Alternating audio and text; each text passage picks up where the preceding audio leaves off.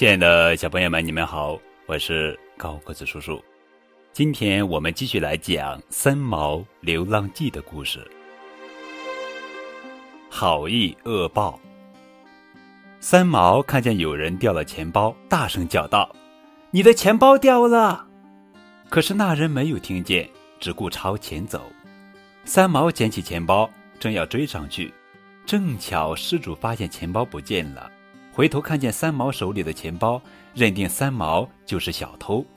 那人一把夺过钱包，恶狠狠地踹了三毛一脚。口渴难忍，三毛口渴难忍，但是四处找不到水喝。有个花匠挑着一桶水经过，三毛忙上前跟他讨口水喝，可是花匠一口回绝。三毛一路跟着他来到花圃，眼见着花草有水滋润。自己却一口也喝不上。见义勇为。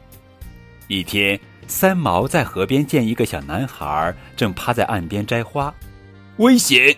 三毛还来不及上前阻止，那个小男孩已跌入水中。三毛纵身一跃，跳进河里，把小男孩救了上来。小男孩的爸爸闻讯赶来，见自己的孩子安然无恙，一个劲的。向三毛道谢，一同回家。小男孩的爸爸见三毛无家可归，便把三毛一同带回了家。爸爸向妈妈讲了三毛见义勇为救自己儿子的经过，他们连夸三毛好样的。妈妈拿出一件干净衣服给三毛换上，三毛穿上一看，咦，怎么屁股都露出来了？原来。这是条连身开裆裤。狼吞虎咽。妈妈招待三毛吃饭，三毛好久没有吃过一顿像样的饭了，狼吞虎咽的吃了起来。他吃了一碗又一碗，竟然把一锅的饭和桌上的菜吃了个精光。瞧他的肚子，撑得圆圆的，衣服的扣子都崩掉了。意料之外，一天。妈妈叫三毛去浇花，三毛提着水壶向花园走去。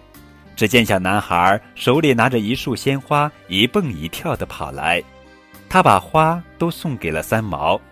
等三毛来到花园一看，可傻眼了，花盆里的花全让小男孩摘了，这可怎么向妈妈交代啊？